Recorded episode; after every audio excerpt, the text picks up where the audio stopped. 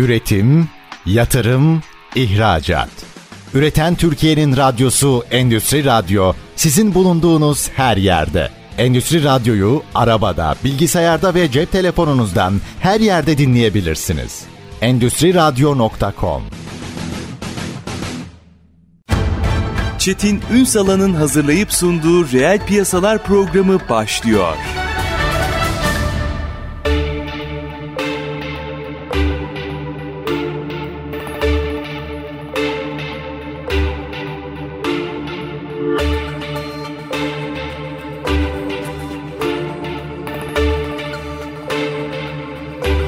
Reel piyasalardan merhabalar. Türkiye'nin gerçek gündeminde birlikteyiz efendim. Bugün taşımacılığı dijitalleşme boyutuyla konuşacağız. Biraz taşları yerine oturtacağız. Aslında bir uzun zamandır gündemde olan, verimliliği ön plana çıkaran meselelerden biri. Ama neyin ne kadar olacağı, nereye doğru gittiği hepsini mercek altına alacağız. Sağlıklı bir e, zeminde tartışacağız. Kıymetli bir konuğumuz var. Dijin CEO'su Oğuzhan Karaca. Bugün reel piyasaların konu. Sayın Karaca yayınımıza hoş geldiniz efendim. Hoş bulduk Çetin Bey. Çok teşekkürler davetiniz için. Var olunuz. Sizler de ayaklarınıza sağlık. Şimdi biraz şuradan en çok bilinen yerden başlayalım mı? Otonom araçlardan bahsedildi ya. Nedense dijitalleşmede hep buradan algılandı. Otomobille başladık. Tırlarda dijital olacak, kendi kendine gelecek falan filan. Güzel. Ya, hepimiz bir uzay 1999'da yaşıyoruz ama gerçek ne? Nereden nereye geldik ve bu işin sağlam temeli, tartışma zemini nedir üstadım? evet Çetin Bey güzel bir yerden başladık.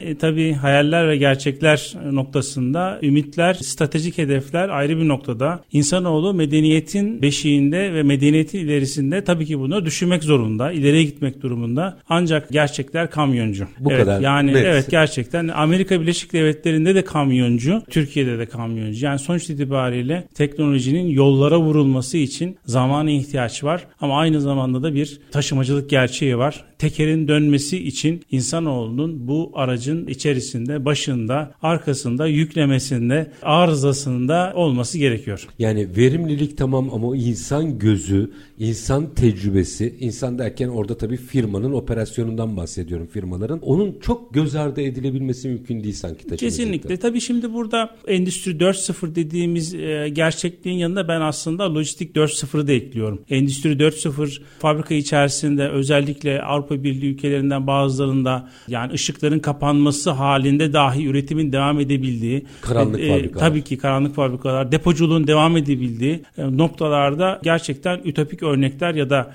e, sahaya yans- yansımış gerçeklikleri görebiliyoruz. Ancak yük depoya geldikten sonra, ürün depoya geldikten sonra o kısmı daha çok end of line olarak adlandırılırlar. İşte araca yüklenmesi e, yüklendikten sonraki yolculuğu noktasında lojistik 4.0 için sadece bazı adımlarda e, insanoğlu ilerleme kaydedebildi. Hadi biraz açın bize oraları. Evet. Yani şimdi bakıldığında temelde lojistik müşteriler yani yük sahipleri ve 3PL, 4PL dediğimiz 3PL, 4PL dediğimiz lojistik servis sağlayıcıları arasında bir ilişki mevcut. Şimdi kendimizi bir artık biraz daha Türkiye gerçekliğine doğru getirelim. Hani Kobiler gözüyle biraz ben buna bakmak istiyorum. Esas olan da Ee, orası evet şu yani anda. bir kobi gözüyle bakalım. Çünkü kurumsal perspektiften baktığımızda kontrat lojistiği demiş olduğumuz bir gerçeklik var. Kontrat lojistiği büyük firmaların, büyük üreticilerin, büyük lojistik firmalarıyla yıllara sahip yapmış oldukları bir kontrat türüdür.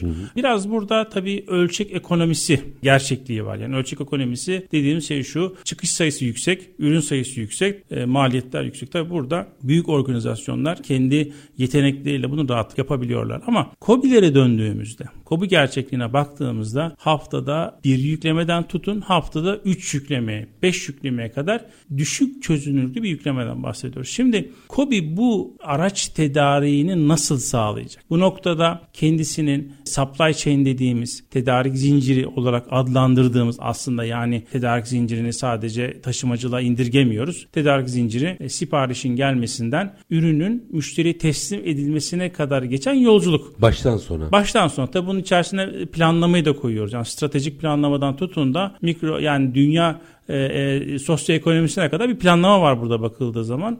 Bunu biliyorsunuz hani Covid krizinde e, Çin'den e, kesilen tedarik zincir kaynaklarıyla beraber ülkelerin ve şirketlerin yeni tedarik zinciri kaynakları araması ne kadar bunu götürebiliyoruz. Ama tekrar COBİ ölçeğine dönersek COBİ'lerin günlük ihtiyaçları var. Bu günlük ihtiyaçlarında aracın araca ulaşılması noktasında ellerinde birkaç tane alternatif var. Birincisi kapı önünde bekleyen olarak tabir ettiğimiz o firmayı bilen, o firmayı bir ekmek kapısı olarak gören e, sadık kamyoncu kardeşlerimiz var. Yani o bölgede bunu rahatlıkla ulaşabilirsiniz. Telefonları var. E, WhatsApp'tan yazabilirsiniz. Kendilerine erişilebilir ve yükleri taşınabilir. Diğer nokta nakliye komisyoncuları. Nakliye komisyoncuları Türkiye'de çok fazla önemini bulmamış bir gerçeklik. Forwarder'lardan mı bahsediyoruz? Şimdi e, uluslararası ticarete baktığımızda yani uluslararası taşımacılığa baktığımızda bunun adı forwarder. Hmm. Türkiye'de nakliye komisyoncusu. Domestik yani yurt içine yurt baktığımızda bunun adı nakliye komisyoncusu olarak geçiyor. Şimdi nakliye komisyoncusu gerçeğini bu noktada biraz açalım yani şey verildiği zaman. Aslında bu iş grubu H1 yetki belgesiyle Ulaştırma Bakanlığı'ndan almış olduğu bir yetki belgesiyle resmi olarak hareket eden bir grup. Yani bakıldığında devlet yani kamu kamyoncuyla müşteri arasındaki ticareti koordine etmesi amacıyla bu belgeyi oluşturdu ve bu görevi ifade ediyorlar. Yani şöyle bir gerçeklikten bahsedersek Türkiye'de günlük 400-450 bin adet FTL dediğimiz bu full truck load dediğimiz tam dolu yük Türkçesi hmm. yükleme yapılır. Yani bunun bizim tahminimize göre 200 bin adedini yani %50'sine %60'ına varan bir miktarı nakliye komisyoncuları tarafından elleşlenmektedir. Bu arada onlar ciddi bir organizatör aslında. Hani bir firmanın mesela bir COBİ'nin bir tırı, tır diyelim. Tırı tam anlamıyla konteyneri doldurması mümkün değil. 3-4 işi bir arada organize etmeleri açısından Kesinlikle da zaten işte burada yani burada nakliye komisyoncusunun artık forwarder'ın yani domestik forwarder'ın birçok görevi var. Ona birazdan gelmek istiyorum ama şu serinin araca ulaşma süreci manuel ve dijital kısmını biraz karşılaştıralım. Lütfen. Bu noktada e, nakliye komisyoncusu vasıtasıyla e, araca ulaşabilir ve fiyata ulaşabilir. Şimdi bu noktada bir üçüncü araca erişim noktasında dijital taşımacılık platformları sahneye çıkıyor. Türkiye'de yaklaşık olarak 10 yıla yakın bir sürede süredir e, dijital taşımacılık konusunda bir çaba ve efor var. Ha, bu noktada Türkiye hak ettiği yerde mi? Değil. Kesinlikle değil. Ama çaba yerinde, çaba e, mevcut bunu söyleyebiliriz. Şimdi COBİ'lerin önüne dijital taşımacılık platformları şunu sunmak istiyor. Diyorlar ki sizin bildiğiniz kamyoncular haricinde ve nakliye komisyoncuları haricinde biz size araca erişim imkanı sunmak istiyoruz. Yani havuzda araç var ulaş ona. Evet aynen o şekilde araca ulaşım imkanı sunmak istiyoruz. Bu noktada COBİ'ler COBİ'lere bir üçüncü erişim kanalı açılmış oluyor. Bu çok değerli bir kanal aslında çok. bakıldığında. Çünkü e, siz de e, yani belki kendi günlük hayatınızda yaşamışsınızdır. Sürekli hizmet almış olduğunuz bir bir tedarikçiden herhangi bir konuda olabilir. Bazen hani memnuniyetsizlikleriniz sonucunda ya da fiyat konusunda daha iyi fiyata erişme konusunda alternatif kanalları arayış içerisine girersiniz. Yani bu noktada da internet çok önemli bir araç bakıldığı zaman bu durumda da kamyoncuya, taşıyıcıya, lojistik firmaya erişmek için böyle bir mekanizma ihtiyaç var. Orada sanıyorum güvenilirlik çok ön plana çıkıyor.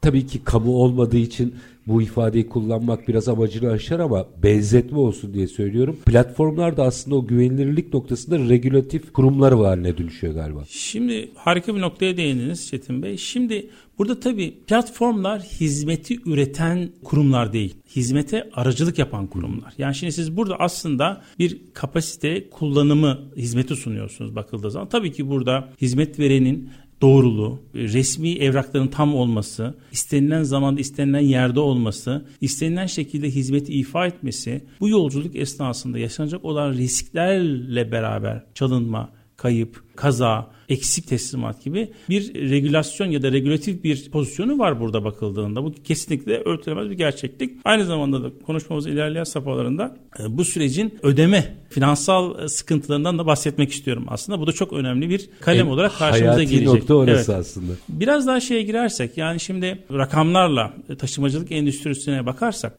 Türkiye'de yaklaşık 1 milyon adet kamyon tır olduğuna bahsedebiliriz. Şimdi Türkiye'nin çok büyük bir filo. Çok büyük bir filo. Aslında Avrupa Avrupa ile kıyaslandığında çok güçlü bir filo. Tabii bizim nüfusumuzla da biraz bunun bağlantısı var ama kamyonculuk ya da tır şoförlüğü ya da tır taşımacılık işi Türkiye'nin genlerinde olan bir iş bakıldığı zaman. Yani hani bazı bölgelerde düğünlerden sonra babalar çocukların hediye olsun ev yerine bir hani tır alıp hediye ettiği örneğini çok gördüm ben bakıldığı zaman. Bir ekmek kapısı ciddi bir ekmek Dükkan kapısı. açar yani aslında. Yani dükkan açar. Yani bir fabrika gibi düşünülebilir. Bu noktada 1 milyon adet tırın aslında yatırımının hane halkı tarafından yapılmış olması çok manidar ve çok özel bir durum bakıldığında. Yani şöyle düşünün bu aset dediğimiz yani demirbaş dediğimiz yatırım hane halkından tarafından yapılmış. Şirketler tarafından yapılmış değil. Yani şöyle bir istatistik verirsek Türkiye'de 8 bine yakın irili ufaklı lojistik firma var. Yani bu işi yapan kadar e, 8 8 bin adet irili ufaklı lojistik firma var. Yalnız e, bireysel nakliyeciden bahsetmiyorum.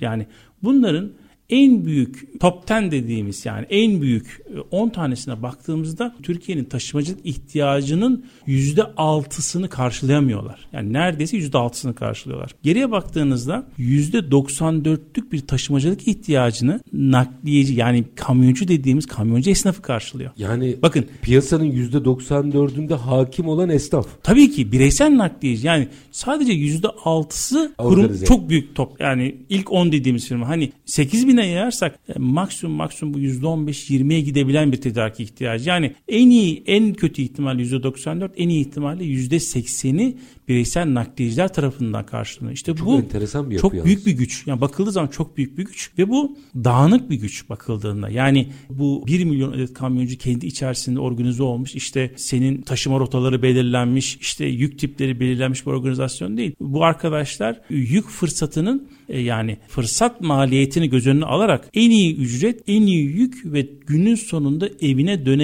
dönebilme hayaliyle rotalarını çiziyorlar. Buraya bir virgül atın. Bunu biraz açalım. Çünkü bu aslında işin bam teli. O bam telinin nasıl koordine olacağı, kullanan içinde, hizmet veren içinde verimli hale geleceği bence cevaplanması gereken en önemli soru. Minik bir araya gidelim. Aranın ardından işin bu boyutunu açmak isterim. Tabii ki. İşte dijitalleşme aslında tam burada devreye giriyor. Aynen. Burayı açacağız. Dijin Aksiyosu Oğuzhan Karaca konuğumuz. Kısa bir ara. Lütfen bizden ayrılmayın. Üretim, yatırım, ihracat. Üreten Türkiye'nin radyosu Endüstri Radyo sizin bulunduğunuz her yerde. Endüstri Radyo'yu arabada, bilgisayarda ve cep telefonunuzdan her yerde dinleyebilirsiniz. Endüstri Radyo.com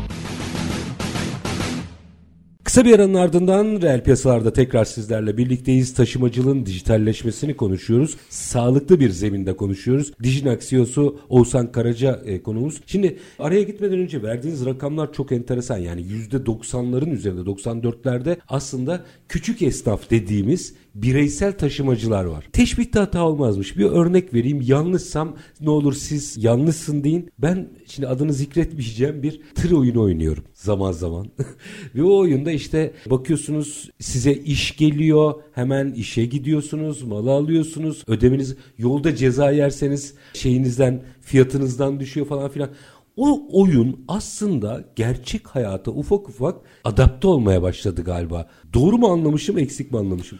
Evet şimdi Bireyselim bu arada oyunda. Tabii tabii yani şimdi burada taşımacılığı ya da teslimatı tabii şimdi biraz bir delivery'e yani teslimata bir dokundunuz biraz. Tabii ki hızlı hızlı akan bir zaman ve dünyada teslimat çok önemli. Biz bunu hani last mile denilen son kilometre teslimatları işte mikro dağıtım dediğimiz şehir içi dağıtımları işte AVM lojistiğinden tutun, hastane lojistiğinden tutun, işte tarım lojistiğinden tutun ya da teknoloji lojistiğinden tutun e, birçok segmenti var bakıldığında. Teslimat çok önemli ve zaman çok önemli. Yani kaliteli ve şey noktasında. İşte bu noktada hani Türkiye'nin iç dinamiklerinde tabii ana yükün yani bu depolar arasındaki yükün şehirler arası taşımacılığında da FTL tam dolu yük çok önemli bir yer e, yer ediniyor bakıldığı zaman. Ben bu noktadan şeye değinmek istiyorum. Aslında bu kamyoncu esnafının başarısına değinmek istiyorum. Sürekli tabii kazalar ya da yaşanan bazı olumsuzluklar ortaya geliyor da sürücülerimiz, kamyoncularımızı şöyle düşünün. Malatya'dan almış aldığı olduğu bir yükü Londra'ya teslim edebiliyor. Bakın yani gümrük kapılarından geçiş, evrakların yapılması, farklı ülkelerdeki farklı trafik kuralları, oralarda kalınması, konaklanması, yenmesi, içilmesi yani bakıldığı zaman çok büyük bir başarı. Ya hakkı teslim edilmiyor mu? Acayip know-how Kesinlikle bu. yani bu bu yani bu esnafın ya da bu bu segmentin başarısını göz ardı edemeyiz. Bir de şöyle bir durum var. Özellikle ben bu sürüş güvenliği ile ilgili tabii işimiz gereği dijitalleşme uğraştığımızda bazı görüntüleri incelediğimizde eğer günde bir tane kaza oluyorsa bu kabiliyetli sürücülerimiz sayesinde binlerce de kaza engelleniyor. Yani şimdi burada hani e, ne kadar kaza oranı olduğu noktasında tabi bu sürücülerimize hakkını vermek lazım. Üstad herkes trafikte şahit olmuştur. Mesela siz bir sollama yapacaksınızdır. Kamyon size sollama diye uyarır. En Kesinlikle çünkü hayatları yolda geçer. Bir de hani şuna da değineyim biraz daha hani işin şey noktasında sosyal boyutundayız. Sürüş ya da bu kamyonculuk bir yaşam stili. Ben bu kamyoncu arkadaşlar çok iç içe olduğum için bu gezmeyi, bu seyahat etmeyi, farklı yerleri deneyimlemeyi, görmeyi çok seviyorlar. Aslında bu artık bir yaşam biçimi olmuş. Zaten hani e, bunu bir yaşam biçimi haline getirmesiniz bir zul olarak hani bir eziyet olarak bakarsanız da bu işin yapılması çok da kolay değil. Ben şeyi biraz daha geri dönmek istiyorum. Aslında bu aradan önceki kamyoncu ya da nakliye ulaşım noktasında dijital taşımacılık platformlarının Hı. etkisinden rolünden ve rolünden biraz daha bahsedeyim. Şimdi bu noktada tabii kamyoncuya erişim sağlayan dijital taşımacılık platformları KOBİ'nin oturduğu e, masasında istemiş olduğu e, araçla ilgili fiyat teklifinin alınması, istemiş olduğu aracın bulunması konusunda hizmet hizmet almaya çalışıyor. Tabii burada bu platformlar kimi kullanıyor? Bakıldığı zaman. Yani bu hizmeti nasıl üretiyorlar? İşte bu hizmeti bu kamyoncu esnafının sisteme angaja olmasıyla üretiyorlar. Aslında var olan kapasiteyi kapasitenin doğru yerde, doğru zamanda, doğru kabiye sunulmasıyla bunu sunuyorlar. Tabi burada teknolojinin getirmiş olduğu bazı avantajlar var. Birincisi konum bilgileri. Yani konum bilgisiyle beraber kamyoncunun nerede olduğunu, hangi aracın ne zaman boşaltacağını, bundan sonra nereye dönmek istediği ile ilgili bir bilginiz var. O bölgedeki coğrafi konumla beraber ihtiyacı olan kobilerle yani bunu şeye benzetebiliriz biraz. Bu taksi yönetim sistemleri vardır belediyenin kullanmış olduğu. Doğru. Hani işte doğru taksi, doğru yerde, hani doğru müşteri yönlendirilmesiyle ilgili. Tabi buradaki tabi trafiğin yoğunluğundan tutun da her türlü risk yönetimine kadar hani güvenlik e, yönetimine kadar işin içerisinde. İşte burada da aslında ben dijital taşımacılık platformlarının sağlamış olduğu bu optimizasyon.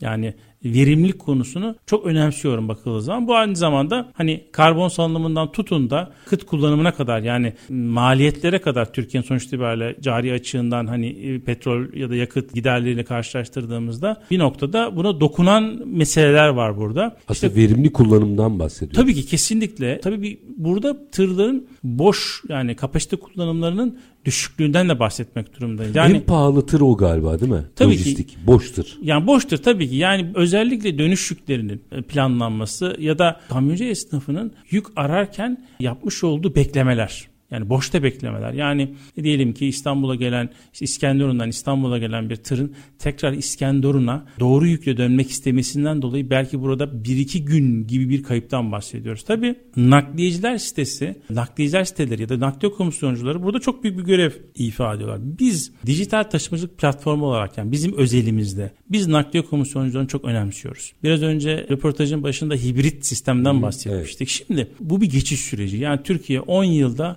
konuda istediği yere geldi mi gelemedi. Ya bunun altını kesinlikle çizmek istiyorum. Yani olması gereken yerde değil. Türkiye gibi taşımacılığın ve lojistiğin çok güçlü olduğu, Avrupa'nın ve dünyanın Türkiye'ye ihtiyacı olduğu bir dönemde domestik yurt içi pazarında dijitalleşme istediği noktaya gelemedi. Tabii ki bu gelmeyecek anlamında değil. Mücadele devam ediyor. Bütün paydaşlar bu noktada mücadele ediyor ama ediyor ama burada bu disruptive dediğimiz yani yıkıcı modellerden öte kapsayıcı dijital modellere ihtiyacımız var. Uyumlaştırma. Kesinlikle. Yani şunu söylüyorum ben. Sektör, sektörün içerisindeki oyuncuları yok etmek ya da onları bypass etmektense onları dijital platformun içine çekmemiz lazım. Onların hayatlarını kolaylaştırmamız lazım. Yani bir nakliye komisyoncusu işini ajandasına yazacağına dijital taşımacılık platformuna yazmalı. Çok güzel. Bu noktada. Yani biz buna yardımcı olmuyoruz. Bir yani oyunun dışında değil, oyunu oynayan aktör olmalı. Kesinlikle. Şimdi burada aynı zamanda da ödeme sistemlerinden bahsetmek istiyorum. Birincisi bu. Yani bizim özelimizde biz sektörün tüm paydaşlarının dijital platformun içerisinde olması gerektiğini düşünüyoruz. Çünkü bu bir bu B2B alan. Kesinlikle. Yani bunu sadece bilgisayara emanet edemezsiniz.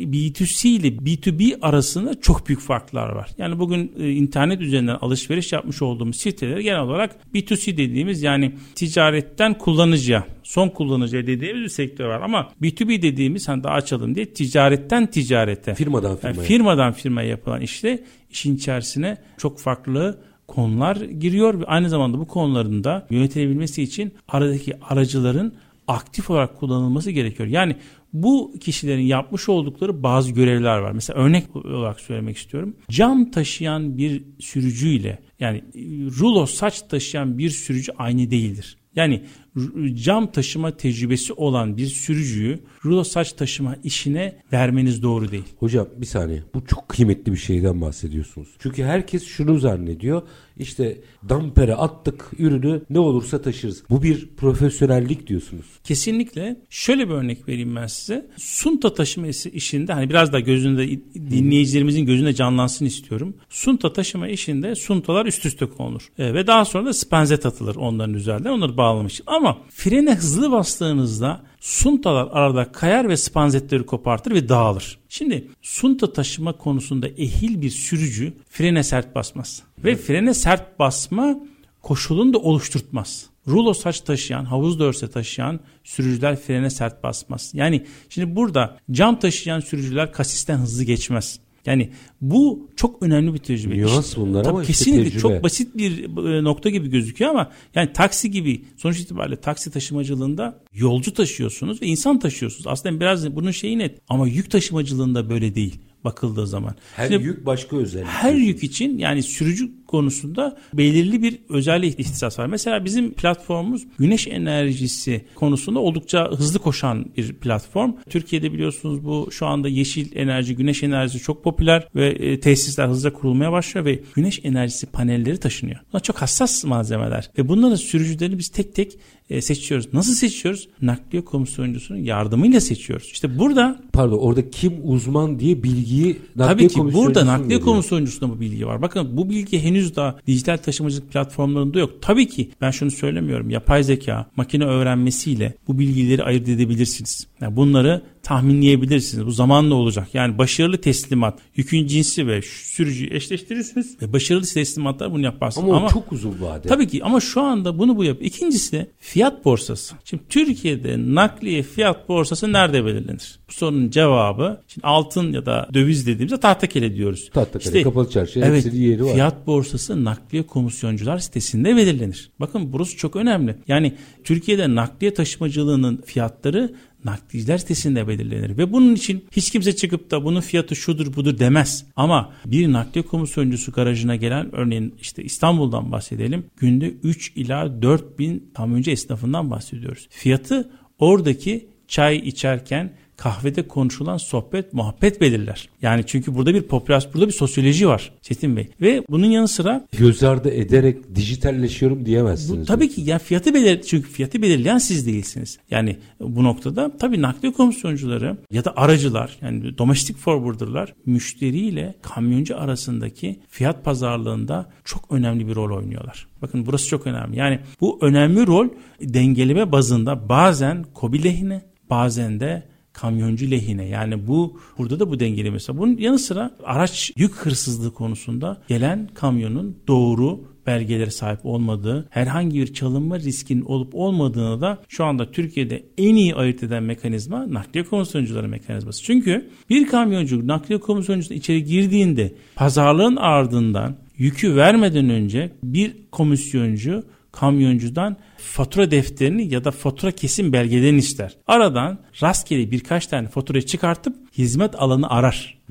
Ve der ki siz bu kamyoncudan bu hizmeti aldınız mı? Aldığını teyitten sonra yük verir. Yani aslına bakarsanız burada maliyet aracılığı var. Burada yetenek aracılığı var. Çünkü maliyet dediğimiz fiyat pazarlığı. Yetenek dediğimiz sürücünün kabiliyeti. 3 aracın doğrulanması var. Bakın siz örnek veriyorum içerisinde koku koku olmaması gereken yani kokuyu tekstil ürününden bahsedelim. Tekstil ürünleri kokuyu çabuk emer. Tekstil ürünün kokuyu emmesini istemiyorsanız temiz bir dorseye ihtiyacınız var. Bu dorsenin temiz olduğunu nasıl teyit edeceksiniz? İşte bu Müthiş teyidi şey. tabii Aa, ki bu teyidi Bunların hepsi çok enteresan ayrıntılar ve çoğu insanın da aklına gelmeyecek. Tabii ki burada üretilen bir hizmet var bakıldığında. İşte doğru dorsenin, doğru kasanın o müşteriye temin edilmesiyle bir kontrol mekanizması var. Yani burada bir kontrol fonksiyonu var. Kalite fonksiyonu var. Maliyet fonksiyonu var. Optimizasyon var. Kendi doğalında bir optimizasyon var. Bakın bir tır 25 ton, tonluk bir tır 20 tonluk büyük aldığında arkasında altıl kalan 5 tonluk bir kapasite var. İşte burada parsiyel yük dediğimiz yüklerinde farklı müşterilerin yüklerinin bir araca optimize edilmesi görevini de ifade ediyorlar. Şimdi burada bu kabiliyetin ve bu yeteneğin dijitalleşmesi lazım. Aslında ihtiyaç olan dijitalleşme o noktada diyorsun. Evet yani biz şunu söylemiyoruz. E, dijitalleşmek yani doktoru örnek verelim yani doktor hasta hasta hastane ilişkisinden. Doktoru yok edip hastayı direkt olarak yani robotik cerrahiden değil de doktorla beraber hareket eden bir robotik cerrahiden bahsediyoruz burada. Ha, tabii ki 100 yıl sonra belki şeyler geliştiğinde, teknoloji geliştiğinde olabilir ama teknoloji ve paydaşlar el ele kol kola belli bir süre yürümek zorunda. Bu arada diğeri çok akılcı da değil. Yani oradaki know-how'u yok sayıp burada yeni baştan bir şeyler yapıyor olmak çok akılcı da değil. Çünkü orada bir bilgi birikimi var. Bir tecrübe var. Siz diyorsunuz ki asıl onun dijitalleşmesi lazım. Birazcık daha detay alacağım. Çünkü o dediğiniz 5 ton var ya o 5 ton ya taşıyıcıya ya da malını nakledene ihale olacak bir fatura aslında. O 5 tonun da doğru doldurulması gerekiyor. İşte dijitalleşme burada da işe yarayacaktır. Birazcık daha detaylandırmanızı rica edeceğim ama minik bir araya gideyim. Aranın ardından Tabii ki. açalım bu meseleyi. Efendim konuşacağız. Taşımacılığın dijitalleşmesini konuşuyoruz. Dijin Aksiyosu Oğuzhan Karaca konuğumuz. Kısa bir ara lütfen bizden ayrılmayın. Üretim, yatırım, ihracat. Üreten Türkiye'nin radyosu Endüstri Radyo sizin bulunduğunuz her yerde. Endüstri Radyo'yu arabada, bilgisayarda ve cep telefonunuzdan her yerde dinleyebilirsiniz. Endüstri Radyo.com Kısa bir aranın ardından reel piyasalarda tekrar sizlerle birlikteyiz. Taşımacılığın dijitalleşmesini konuşuyoruz. Ezber bozan bir isim bizler bugün birlikte. Dijin Aksiyosu Oğuzhan Karaca bizlerle birlikte. Şimdi Sayın Karaca bir kere şu açıdan anlattıklarınız çok kıymetli. Evet teknoloji, verimlilik, optimizasyon, dijitalleşme ama sahanın gerçekleri. Bugüne kadar hep işte şu şunun yerine şu şunun yerine diye konuşuldu birçok alanda. Siz diyorsunuz ki buradaki know-how'ı teknolojiyle buluşturmamız lazım. Biraz daha açın ne olur. Nasıl olacak bu iş? Şimdi burada tabii sürecin tamamının dijitalleşmesi zaman alacak. Ama burada paydaşları işin içerisine çekerek oradaki know-how'ı dijital mecraya aktararak bunu yapmamız lazım. Peki bunu nasıl yapabilirsiniz? Tüm paydaşların dijital mecranın içine girmesiyle yapabilirsiniz. E, Bu noktada da KOBİ'ye bir avantaj sağlayabilirsiniz. Yani tabii burada tabii sektörün paydaşları işin içerisine nasıl çekeceksiniz? Şunu vurgulamadan çekinmeyeceğim. Finansman finansal ödeme sistemleri. Şimdi birçok KOBİ'nin kamyoncunun ya da nakliye komisyoncunun yaşamış olduğu konu şu andaki finansman sıkıntısı. Şimdi biz birincisi firmamız olarak yanımıza İDE Kapital gibi güçlü bir yatırım şirketini aldık. İDE Kapital'in özelliği şudur. Finansman ve lojistik konusunu çok iyi bilir. Bir kapital firması Bir diyelim kapital ona. firmasıdır. Evet yani. Ha, Öyle diyelim. evet bir kapital firması. Evet. Bu finansman bir şeyi bilir. Aynı zamanda da bir ödeme e, kuruluşunu yanımıza aldık. Bu ödeme kuruluşu da bizim ödeme konusundaki sistemimizde bize yardımcı oluyorlar. Siz orada asıl problemin buradan kaynaklandığını gördüğünüz evet, için böyle evet, bir iş ödeme sistemlerinin ciddi bir sorun olduğunu gördük biz burada. Tabii ki yani şeyi konuşmuştuk. Bu paydaşları sektörün dijitalleşme içerisine nasıl davet edeceğiz? İşte bazı avantajlar avantajlar sunmamız lazım. Örneğin kamyoncu esnafına demeliyiz ki siz mal teslimine ardından ödemenizi peşin olarak alacaksınız. Peşin ödeme. Kamyoncu için en iyi firma parasını peşin ödeyen Dönüp firmadır. hemen bakar bu teklife. Bunun altını çizmek istiyorum. Bazen şu örneği veriyorum. Taksi örneğini veriyorum. Taksi hizmetini aldıktan sonra inerken ödemenizi yaparsınız. Spot taşımacılıkta da böyledir. Mal teslimin ardından kamyoncu, bireysel nakliyeci ödemesini almak ister. İşte burada KOBİ'lerin vade ihtiyacı var. Ha, yani ödemeyi yapacak olanın da rahatlatılmaya ihtiyacı Tabii ki var. şimdi- Ama diğerinin de ödemeyi hemen almaya Şimdi ihtiyacı var. kamyoncu spot ben spot taşıma yaptım.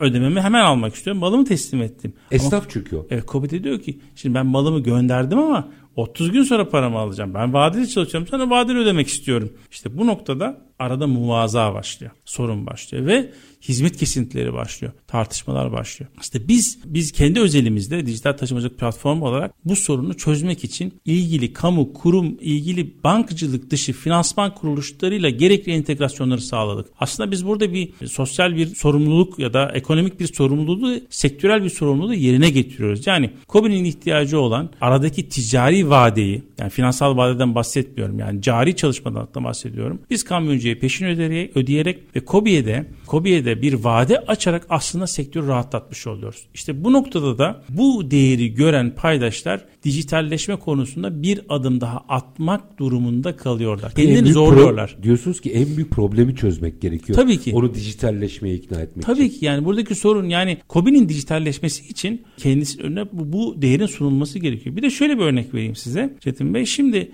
bir KOBİ ayda belki 100 adet kamyoncuyla çalışabilir.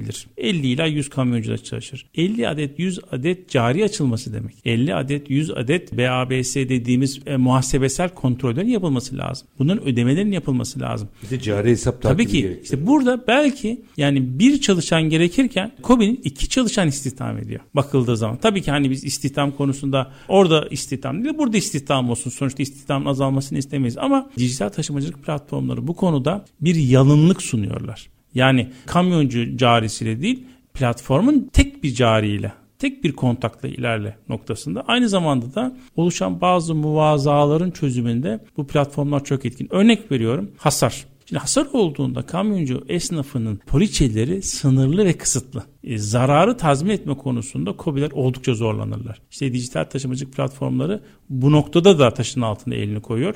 Ve diğer muvazalar örnek veriyorum. Orada da sigorta şirketleri mi devreye Tabii ki şimdi siz burada ölçüyü ortaya koyduğunuzda yani ölçek ekonomisini ortaya koyduğunuzda sigorta şirketlerinden platform olarak çok daha güçlü poliçeler edinme kabiliyetine sahip oluyorsunuz. Yani ben bir tek nakliyeye alabileceğim bir sigorta primi veya sigorta poliçesi topluca alındığında çok daha farklı Tabii olabilir. platformda bir kamyoncu değil 10 bin kamyoncu olduğu için platformda bir kobi değil bin kobi olduğu için biz sigorta poliçeleri sigorta firmaların karşına oturduğumuzda kamyoncunun ya da kobin alabileceği primden çok çok daha iyi bir primle bu hizmeti sunuyoruz. o Böylece işe prim veriyor, teklif veriyor. Tabii aslında. ki yani. Diğeri ürüne, o anki Tabii operasyona biz verecek. bütün yani abonman dedikleri ya da hani böyle kapsayıcı bir poliçe yaptığımız için riskli all risk bütün riskleri sigorta altına alabiliyoruz. Ama ne kamyoncu ne de KOBİ bunu yapma bu maliyetleri yapma imkanına sahip değil. Aynı zamanda arada oluşan muva- muvazalar. Örnek veriyorum. Malın bir zincir markete boşaltılması lazım ve bu zincir marketin kapısına kamyoncu saat 5'e 5 kala geldi ve zincir market dedi ki malını boşaltmıyorum. Bekleyecek. Evet bir gece bekleme. Şimdi buradan bakıldığınızda kamyoncu diyor ki ben hani benim kontratımda 5'ten önce depoya yanaşma var. Ben yanaştım. Ama zincir market tabii ki yani ben bunu boşaltamam dedi. Geç kaldın dedi. E burada Kobi'nin suçu yok. E kamyoncunun da suçu yok. Hani zincir markette artık iş planlaması doğrultusunda bir planlama yapmış. İşte buradaki muvazayı kim çözecek? Mesela ne oluyor durumda? Bu muvaza nasıl çözecek? İşte bu noktada biz kamyoncuya ya bir kendisine bir sonraki yükü ayarlama konusunda bir yardımcı oluyoruz o noktadan bir sonraki gün çıkışlı ya da Kobi ile konuşup diyoruz ki burada bir şey var. Hani Mağduriyet var. mağduriyet var. Mağduriyetin giderilmesi noktasında bir e, platform kendisini rahat ifade eder. Ve o Kobi ile sürekli çalıştığı için bu sorun çözür. Ama kamyoncu belki o Kobi ile bir defa çalışacak. İki- Bir ikinci defa çalışma ihtimali olmayabilir. E zaten o tip sorunlu durumlarda üslup da sertleştiği için uzlaşı olmuyor. Tabii ki kesinlikle işte bu noktada platformlar bu tarz sorunların çözülmesi konusunda KOBİ'yi rahatlatır ve kamyoncu esnafını da rahatlatır. İşte bu noktada biz burada hani arabulucu görevini görüyoruz, finansal görevlerimizi görüyoruz, standartizasyon görevlerimizi görüyoruz, kalitenin arttırılması görevlerini görüyoruz ve en önemlisi de bence risk yönetimi. Yani emtianın e, riskinin yönetilmesi durumunu konusunu yönetiyoruz. İşte platformun COBİ'ler perspektifinden bakıldığında oldukça geniş avantajları olduğunu görebiliyorum. E, kamyoncu esnafına da avantajları var. E, aynı zamanda da bu sürecin içerisine aracıları da forwarderları, nakliye komisyoncularını da doğru bir şekilde soktuğunuzda aslında sizin girişte bahsetmiş olduğunuz hibrit sistem oluşturmuş oluyoruz. Yani B2B dediğimiz ticaretten ticarete, firmadan firmada firmaya internet üzerinden yönetim aslında B2C dediğimiz yani e, firmadan müşteriye son kullanıcı olandan farklı gün içerisinde, proses içerisinde, süreç içerisinde karşılaşabileceğiniz güçlükler aynı zamanda da verimlilikler var. Yani yapay zekanın makine öğrenmesinin ve internetin vermiş olduğu avantajlarla bu süreci çok daha verimli hale getirebiliriz. O 5 ton, boş 5 Evet. Ton. Sanıyorum verimlilik orada başlıyor. Şimdi şöyle e, ondan bahsetmiştik. Yani kapak e, kamyoncu esnafının kapak arkası dediği. Geriye kalan en böyle hani kaymak kısım diyeceğim. Kalan yükün satılması. Şimdi 25 tonluk bir tırın kasasında kalan işte 20 ton yüklemesinin ardından aynı yüklü uyumlu şekilde taşınabilecek. Yani e, birbirine zarar vermeyecek şekilde Hazır giyime Tabii pastırma ki. koymayacak Evet şekilde. yani aynen hazır giyme pastırma örneği olduğu, olduğu gibi birbiriyle uyumlu ürünlerin aranması, bulunması ve fiyatlanması konusunda konusu aslında sektörün en önemli konularından bir tanesi. Biraz böyle hani parsiyelin yönetilmesi yani LTL dediğimiz low truck load dediğimiz düşük az yükün yönetilmesi konusunda dijital taşımacılık platformları gerçekten etkin bir rol oynayabilir. Çünkü oradaki kapasiteyi görüyorlar. Deri kesimcileri hep söyler. Para fireden, minimum fireden e, çıkar diye. Aslında o dorsedeki veya işte tırın içindeki fire parayı kazandırıyor. Tabii ki yani kasanın boş gitmesi yani boş gitmesindense kalan atıl kısmın fiyatlaması da farklı Çetin Bey. Yani 20 tonun fiyatı 2x birimken geriye kalan boşluğun fiyatı 3x ya da 4x olabilir. Çünkü Maliyeti çıkarmış tabii rahat. maliyeti çıkarmış. Bir de A noktasından B noktasına tam dolu yük gönderebilirsiniz. Yani 25 ton yük, aracın çok kolaylıkla bulabilirsiniz. Ama 5 tonluk bir yükü bulamazsınız. Yani 5 ton için Mecbur boş ya, gidecek o. ya özel bir araba bulmanız lazım yüksek maliyetli ya da atıl kalan kapasitenin kullanılması gerekli. Yani bir taraf 5 tonluk araç bulamıyor, öbür tarafta 5 tonluk yük bulamıyor. İşte dijitalleşme bu verimliliği getiriyor galiba. İşte dijital taşımacılık platformu bunu yakalar, bunu tespit eder, bunu organize eder ve buradan da bütün taraflar kazanır. Burada da verimlilikten bahsediyoruz, kapasite kullanımından bahsediyoruz. Usta, çok uzun zamandır B2B alandan bahsediyorum. Dijitalleşmeyi bu kadar gerçekçi hayat bulan başka bir alan görmedim. Çok güzel anlattınız. Yani bizler hep meseleleri siyah beyaz tartışırken B2C gerçekler üzerinden konuşuyoruz dijitalleşmeleri. Ee, ama B2B hayat farklı. O kadar güzel aktörlerin rolünü ortaya koydunuz ki hadi bir anda dijitalleştirin bakalım ne olacak? İşin içinden çıkamazsınız. Sağlıklı olan galiba B2B alanda taşımacılık güzel bir örnek. Bunu iyi incelememiz gerekiyor ne dersiniz? Kesinlikle yani Türkiye'nin ülke olarak hedeflerini yakalayabilmesi için tedarik zinciri konusuna yatırım yapması lazım. Yani şu anda ihracat odaklı ivmelenen bir Türkiye var. Bu noktada da yurt içi pazarının taşımacılık faaliyetlerinin fabrikalarla, üreticilerle entegre olabilmesi lazım. Şimdi bunun entegrasyonunun bir mevcut gerçekliği göz ardı edemeyiz. Yani manuel yürüyen bazı süreçler var. Kamyoncu dediğimiz bir esnaf var. Aracı dediğimiz komisyoncular var. Kobi dediğimiz düşük yoğunluklu bir taşıma İhtiyacı ihtiyaç konsepti var. var. Yani regular spot dediğimiz, düzenli spot dediğimiz ama kontrat lojistiği ihtiyacı olmayan bir segment var. E bu segmentin ihtiyacını karşılamaya aday 1 milyon adet hiçbir yere bağlı olmayan kamyoncu var. E bunların finansal döngüsü var, kapasite kullanımı var, verimliliği var. İşte biz eğer mevcut manuel sistemi yani mevcut geleneksel metodu bu belki doğru bir kavram oldu daha doğru bir kavram oldu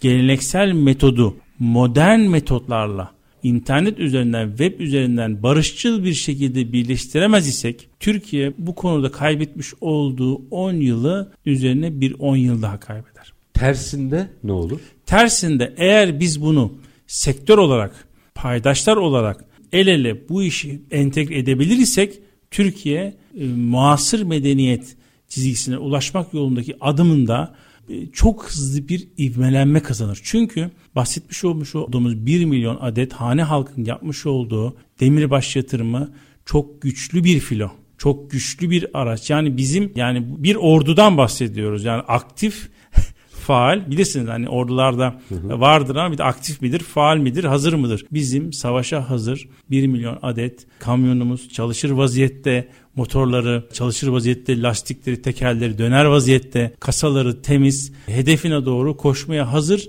e, bir filomuz, bir gücümüz var. İşte bunu biz dönüşümünde bir sahayı dinlemeliyiz, paydaşları dinlemeliyiz. İki, üzerimize düşen görevi yapmalıyız ve bunu barışçıl bir şekilde paydaşları buluşturmalıyız. Ve aslında dijitalleşme diye tanımladığımız şey de bu olmalı. Kesinlikle. Yoksa 1 milyon hadi yuvarlak hesap 3,3 ne olsa Türkiye'de son TÜİK'in 3 milyon kişinin ekmek kapısının da bir anda kesilmesinden bahsediyoruz. Bu hiçbir ülkenin birdenbire yapabileceği bir şey değil. Ama bu sağlıklı yöntemle onları sisteme dahil edebiliriz diyorsunuz. Ben edebileceğimize inanıyorum. Bizim platformumuz şu ana kadar bunu başardı. İleriye de götüreceğimizi taşıyacağımıza inanıyorum. Diğer paydaşların da bunu anlayacağını düşünüyorum. Ee, üzerimize düşen görev sahanın gerçekliğini anlamak, ona uyumlu bir platform tasarlamak. Yani e, yeni bir dünya oluşturmaktansa mevcut dünyayı e, Japonların söylemiş olduğu gibi yani Kaizen denilen metotla ufak adımlarla iyileştirmeye odaklanırsak bence ülke olarak hedeflerimize, sektör olarak hedeflerimize daha kolay ulaşacağımızı düşünüyorum. Aslında endüstri 4.0 yerine toplum 5.0 kokam e, bu tip yaklaşımlar bence çok daha kıymetli. Toplumların sağlıklı dönüşebilmesi adına. Dijin Aksiyosu Oğuzhan Karaca çok teşekkür ediyorum. Bugün önemli yani bir sektörün dijitalleşmesiyle ilgili bilgi verirken aslında bence birçok sektöre de ilham verecek önemli ipuçlarını paylaştınız. Bizim gibi konvansiyonel sektörlere hakim bir ülkede, kobilerinin çok olduğu bir ülkede sağlıklı dijitalleşme metotlarının da aslında sanki yol haritasını verdiğiniz gibi çok teşekkür ediyorum. Ben teşekkür ediyorum Çetin Bey. Var olunuz. Efendim biz bugün taşımacılığın dijitalleşmesini konuştuk. Sayın Karaca aslında bir metodolojiyle evet endüstri, dijitalleşme, teknoloji tamam ama bak hayatın gerçekleri de burada dedi bize. Bunu hatırlattı ve özellikle B2B alanda bu entegrasyonun, bu uyumun ne kadar hayati olduğunu olduğu kadar yine dijitalleşme ve teknolojiyle nasıl entegre edilebileceğini de güzel bir örneğiyle paylaştı. Dijin Aksiyosu Oğuzhan Karaca'ydı konuğumuz. Biz reel piyasalar her zamanki gibi bitirelim. Şartlar ne olursa olsun paranızı ticarete, üretime yatırmaktan, işinizi layıkıyla yapmaktan ama en önemlisi vatandaş olup hakkınızı aramaktan vazgeçmeyin. Hoşçakalın efendim.